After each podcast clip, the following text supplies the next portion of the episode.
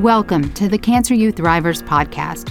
My name is Andrea Wilson Woods, and I'm the CEO and co founder of Cancer U. Join me each week as I interview cancer patients, caregivers, survivors, and providers about their cancer journeys. You're listening to Cancer U Thrivers, where real people share true stories.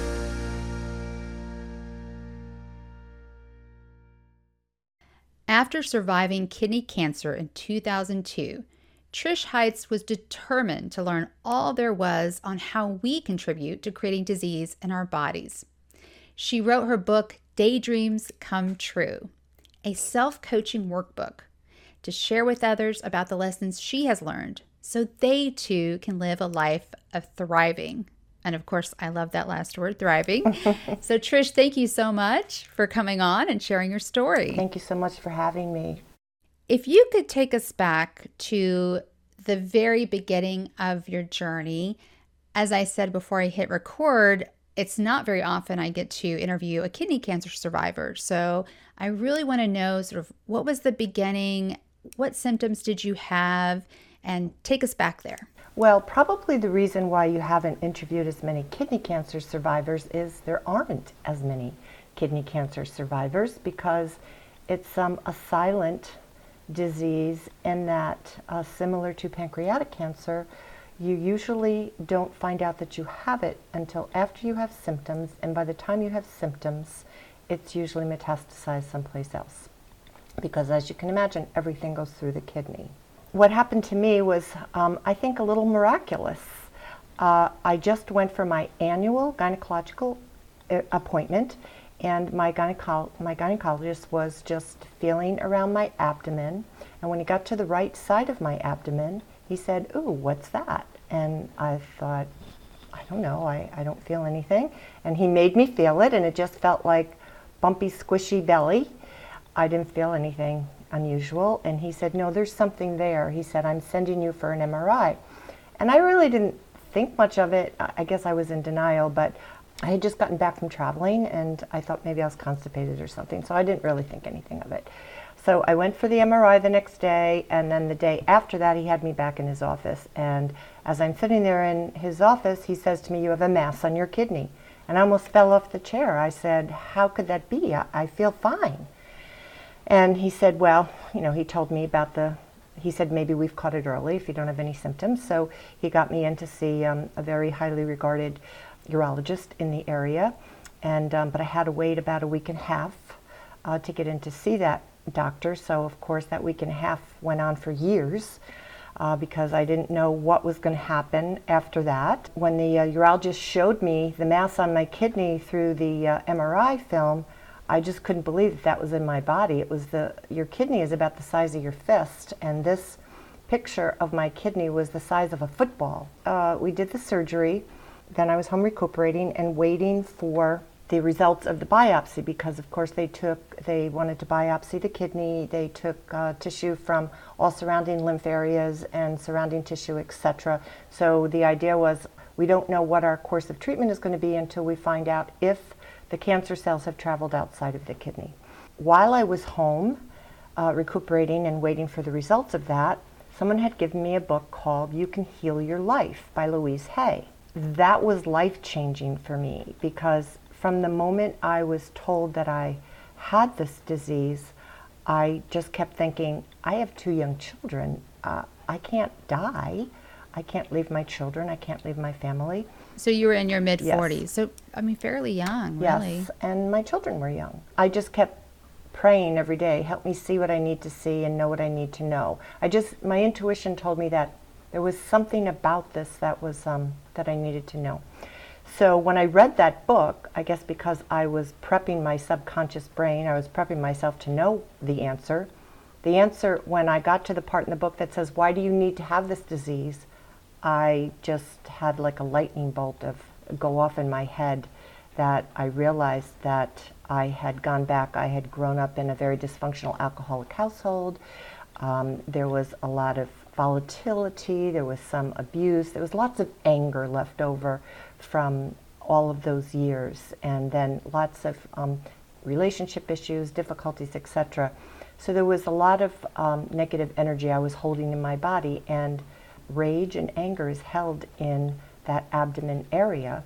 And so I realized, oh my gosh, I had contributed to this by what I, by the uh, negative emotions I, were, I was holding in my body. I just was blown away by that. So I thought, what if I loved myself? What if I just really lived life positively and I really loved myself? Like, if I could do that because I loathed myself, what could I do if I loved myself? So that really set me off on the journey of finding out how we contribute to disease in our body through our emotions. So you have the surgery, they remove the tumor, they do a biopsy of the tumor, you're waiting for the results. What were the results and what were next steps? Did you need any more treatment outside of surgery? They removed the entire kidney. Whoa, really? Yes, they had to remove the entire kidney. It was um, much too large of a tumor. And then they biopsied that in the tissue. And what they found was that was kind of the miraculous part is that when the tumor started growing on that right kidney, it shut down and my left kidney took over. So none of those cancer cells were able to move through that diseased kidney and carry them into my body. The left kidney took over, and, and that was like, whoa, this was a huge wake up call for me. It is amazing. It was a huge wake up call for me. I thought, that's so miraculous that that happened. I feel like this is a life changing event for me. With kidney cancer, they don't treat it with radiation, they don't treat it with chemo, they treat it with um, interleukin and interferon. They pump up your immune system to fight the cancer cells. Uh, immunotherapy for people who may not know what that is. Yeah. So tell us more. When they found that the kidney had shut down, and they they found zero uh, proof that the cancer cells had moved out of that kidney. There was no trace of it in the lymph nodes. There was no trace of it in any surrounding tissue. So they said, at this moment in time, we are not going to treat you because we see no proof that it has gone anywhere. So from that time on, my treatment, I guess you could say, was to just come back every year. I guess the next stop on the Cancer Express with kidney cancer is your lungs. So every year I had to go for a chest x ray, and then, of course, they would always uh, recheck the left kidney to make sure that it was operating efficiently. And that's been my treatment for the last, well, 18 years because when I was about five years past this episode, the doc, I said to the doctor, Ooh, I'm five years out. Like, that's good, right? Like, I think that, you know, can we say that, you know, I'm fairly safe? And he said, No. Uh, with kidney cancer, because we don't know if any of those cancer cells did travel out and are just lying dormant someplace in your body, we really are going to be checking you for the rest of your life because that any dormant cells could be triggered at any time. So that was a little disappointing and a little scary, but I thought, well, I'm changing my life, so I choose not to allow any of those dormant cells to do anything. They're going to stay there and they're going to die. Then, two years ago, uh, when I was 18 years post surgery, my doctor said to me, Well, I think we can use the word cure now. And I was like, What? 18 years. 18 years. 18 years later. I said, You're using wow. the C word. Like, really? the good C word. the good C word. I said, Oh my gosh. I said, All those years ago, you told me. He said, Well, you know, things have advanced since then. And for someone to be this far out and not have any reoccurrence, he said, I feel about 99% sure that I feel safe with using the word cure. So that was a real confirmation to me that I had healed all the negativity in my body that had contributed to this disease. I was just thrilled. What were the repercussions of only having one kidney? I mean, was there anything in your diet, for example, or nutrition you had to change because now you only have one kidney? I started eating much more organic. I went to a naturopathic doctor so I could make sure that I was living a healthy lifestyle. So, you know, mind and body, because that's what a naturo- naturo- naturopathic does. And I went to him for mm, maybe about a year and a half, two years. And he actually said after a year and a half, two years, like, I don't think you need to come back anymore. I think you're doing really well. The first thing he told me to cut out was coffee because he said the chemicals that they use to process coffee are very bad for you. So get rid of coffee, which coffee, my coffee in the morning. So get rid of coffee altogether. Get rid of coffee altogether. That's fascinating because so many studies have shown now that coffee is actually good for your liver. I don't know about the kidneys, but it's good for your liver. And so that's kind of interesting. That was so many years ago. There really wasn't any organic coffee out there, or at least there wasn't any that I was familiar with or that he could recommend. So I switched, there was organic tea. So I switched to organic tea. It's just in probably the last year that someone um, offered me, it just smells so good when it's being made, you know. And someone had offered me a cup and said, it's organic. And I tasted it and I thought, oh, this is really good. So I felt safe to kind of go back into the coffee world with an organic coffee. As far as all of the other dietary restrictions, I just was very careful about chemicals. I read everything before I took it. Um, you know, when people said, oh, I'm taking this supplement or I'm taking that supplement, and I thought, I'm not taking anything. I don't need to take any supplements. So I wouldn't say it was a strict organic diet, but I was um, I switched to eating more fruits, vegetables. I gave up beef only because I was never a, a huge fan of beef to begin with. But I thought, you know, uh, I'd rather st- uh, stick with lean uh, fish, chicken, vegetables, and fruit. Did you need to, or did you choose to increase your hydration at all, just considering what the function of the kidneys is? Oh, yes. So I was, a, and still am, a voracious reader. Now I listen to a lot of audiobooks because I walk a lot. Um, I love to walk, and that was part of my um, getting back my strength after uh, the kidney surgery is I just walked and walked and I would listen to back then it was the CD player in the um, in the Walkman kind of thing, you know. Yes. and I listened. I had one. I know yes, what you mean. and I listened to every mind, body, wellness CD or audio that I could get and or read. And one of the books I read was um, "You're Not Sick, You're Just Thirsty," and that was really amazing. The um, there's a physician that wrote this book about all the maladies that we suffer through our body that are caused by unknowing dehydration. Because in that book he said everyone you know talks about drinking eight ounces of water or excuse me 64 ounces of water a day eight eight ounces. And he said it's really based on half your body weight in ounces of water.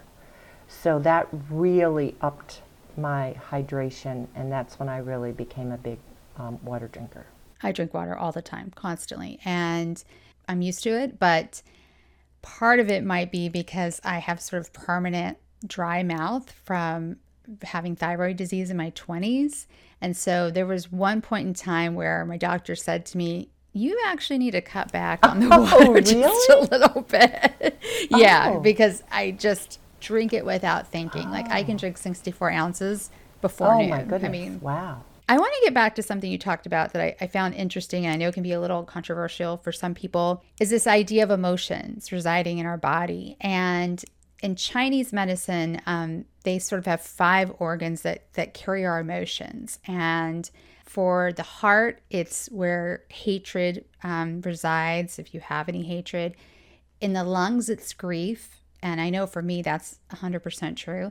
In the liver, it's anger, like you indicated. And then in the kidneys and spleen, one is worry and one is fear. and I can't remember which is which, but I think the kidneys are fear. So I think it's really interesting that you talked about the way you grew up. And if you grow up in a home like that, and I grew up in a, a similar type situation, you're always sort of a, fearful in the back of your mind, even if you don't realize it. You know, there's a, there's a fear that resides there. So, what did you do in addition to listen listening to audiobooks? What did you do to work through those emotions? In just reading all of the books, I became a big uh, customer on Hay House. They have so many wellness books, um, especially after that um, major aha moment I have. And there's so many authors out there who have um, expanded on what you said about um, where we carry emotions, where we store those emotions are, if we don't process them and we don't have closure on them, we hold on to them and then they are re triggered all the time. So, like you said, um, when you grow up in a household like that, you're constant, like you said, you don't realize, but you're living on adrenaline all the time because you really are always in waiting to see when the next shoe is going to drop. So there's yes. yes. Yes, that's exactly how I would describe yes. it. Yes. Yes. So you're always on the edge of that, um, like, uh, how can I say it? this? Adrenaline is constantly at the surface, and it just takes it's it's like on call. I started to I tried to learn how to meditate. I wasn't very good at it in the beginning. But I just started um, just rethinking uh, what my emotions meant, like what was behind that. If I didn't like myself, why was that? So I started doing things like asking myself if the opinions I had about myself, the judgments I had about myself, was that really true? Because I know that when you have negative opinions about yourself, there's always opportunities that are presented to you to show you that that's not true. But when you don't believe them, you just kind of poo poo them. So, what came back for me was all the times when people had said lovely things about me. And I thought, okay, over here I have people saying that I'm X, Y, and Z, which are good things, but then I'm saying, when people would say those things about me, I'd think, they don't know what they're talking about. They really don't know me. I'm really not that person. I'm really not that good. And so when I was re examining my um, belief, because really it comes down to what you believe about yourself. And the beliefs are formed in early childhood based on an immature child's brain. So if something happens, especially as a child, you're trying to figure out how you fit in this world all around you. And so when something happens, it always comes back to, but what, so, okay, so this happened, what does that mean about me? Because we're trying to decipher everything in the world, put everything in a file, put everything, label everything so that we can protect ourselves, so that we, you know, know what's familiar, what's comfortable, what's dangerous, etc. And a, in a childlike mind, when you don't hear positive affirmations, when you hear things like, oh, you must be just stupid, or you must be, you know, or things like that, you of course believe that that's true, though that must be who I really am. And then you carry that with you into adulthood, and we never go back and re examine those childhood perceptions that were formed with an immature brain and ask ourselves, is that really true? I think the best analogy for that story is when I do my classes, I talk about the story of the red door. There's two little boys who live next door to each other. So there's Bobby and there's Danny. And Danny lives in a house with a red door. Bobby lives next door, and Bobby always goes over to Danny's house with the red door because Danny has better toys and he has a bigger playroom, and it's just more fun to go to Danny's house. So every day, Bobby always goes over to Danny's house, knocks on the red door, the mom lets him in, he plays. One day, Bobby goes over to Danny's house and knocks on the red door. The mom was trying on a costume for a Halloween party and had a scary monster mask and outfit on. So when she opened the door, what Bobby saw was a scary monster. So he immediately ran away. He was so scared, ran away. Of course, she went back to console him and take off the mask and make him realize that this was just her in a costume, etc. But from that moment in time, Bobby associated in his brain red is bad. He went on to like expand that, which is what we do, and say, "Oh, I don't like red toys. I don't like w- to wear red shirts, mom. I don't like the color red." When he would play with crayons, he never ever used the color red. He grew up to be an adult who wouldn't wear red, who um, had an opportunity to buy a really great red car. He said, There's something about this car, I just don't like it.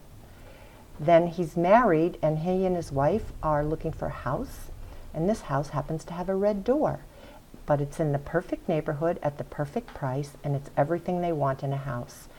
And Bobby says, I don't know what it is, but I just don't like this house. We can't buy this house. There's something about this house, I just can't put my finger on it, but I don't like it. And so all of us have a red door. If Bobby had gone back to ask himself, why don't I like the red door? All the answers to that are in our subconscious. We know why we don't like or why we believe whatever we believe. We know that. Most people, however, A, don't go back to revisit those beliefs, or B, some of them are too scary to look at and they don't want to go back there.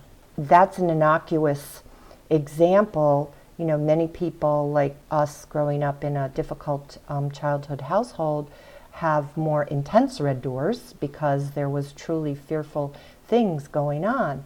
But all of us have red doors. So I started to really revisit all my beliefs. Where did that come from? Why do I feel that? Is that true? That was the big question. I would go back to, as I said before, when people would say nice things about me and I remember even with the kidney cancer, when friends of my husband had sent a card and said that when I was still waiting for the biopsy results to come back, they sent a card and they said, We went to the shrine of Padre Pio to say a prayer for you, which I found out was kind of a long distance for them to drive to go do that. And I started crying. I said, Why did they do that? I don't deserve that. That actually came out of my mouth. And so that was what my belief was. I didn't deserve to have nice things. I didn't deserve to have good things. I was a flawed person. So I had to go back and really question all of my beliefs. Is this true? Is this true? Is this true? And little by little, I started thinking, I don't think that's true because I know that I'm bright. I know that I'm creative, and I started really looking at my gifts. Like, what is the best of me? And when I started to really realize what was the best of me, I realized that all of my beliefs were complete misperceptions. And so then I started to really embrace the authentic me. I and so many people were born into this world as babies as just big balls of love possibility, potential. And then we start having these red door moments. And so what we do is we change to fit into the culture or the environment we're in, A, either to survive, or B, to be approved. And we completely let go of who we authentically are so we can become what we think we need to be. And I realized that that was my whole life. So that was wow. how I embraced my authentic self. Trish, I want to circle back to that time. Do your kids remember? You said they were really young. Um, and also, what was your worst moment during that time? Um, my daughter was 13, my son was only six. Um, I knew I had to tell my daughter what was going on because she was old enough and smart enough to know something's going on. So I sat down and I told her, and I said, It's all going to be okay. My son was only six, we didn't tell him anything because I didn't want him to be afraid. We just said, Oh, mommy just has to go to hospital for a little bit, but she'll be home. When I ask about him now that he's grown, and I ask about, he's like, I really, I don't remember much about that. So I'm glad that he didn't have any fear. He didn't know what was going on. And my daughter, once she saw that I was embracing hope and potential and positivity, she immediately grabbed onto it and she just kept saying, No, this is all going to be good, Mom. I know it is. I know. And she was one of my best cheerleaders. You know, they just, she'll say to this day, Mom, that was just so random that that happened to you. what was your uh, worst moment in all that? Was it telling your daughter? My worst moment was telling, well, I told my daughter and my husband at the same time. When I was diagnosed at the doctor's office, I was alone. It didn't occur to me to bring anyone with me because I really didn't, I guess I was in denial. I mean, no doctor sends you for an MRI and has you come back in 24 hours if there's nothing wrong. Um, that's. I'm glad you said it, and that's true. so I chose yeah, to be when in they denial. Move really fast, something's. you did, but when they move fast, something's really wrong. So. Exactly. But I chose to be in denial, so that's why it was so shocking to me when he said that. And I think the worst moment was leaving the doctor's office and sitting in my car. I started crying and I thought, I don't know what to do next. I have to tell my parents, I have to tell my husband and my daughter. I'm not going to tell my son. I just cried. I sat there for I don't know how long and just cried. And I thought, I have to get a hold of myself before I go home to my family. So I went to my parents' house. And my mother wasn't home, but my father was.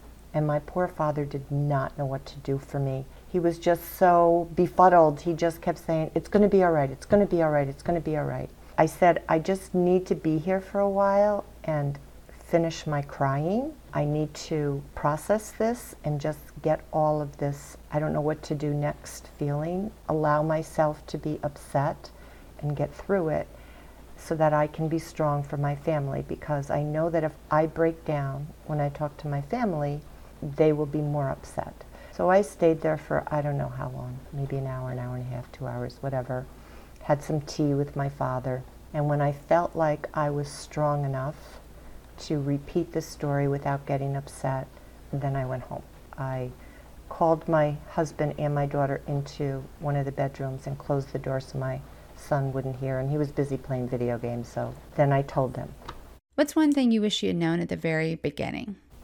I wish I had known how life changing this was going to be. I wish I had known that that was the ending of who I was and the beginning of who mm. I was mm. becoming.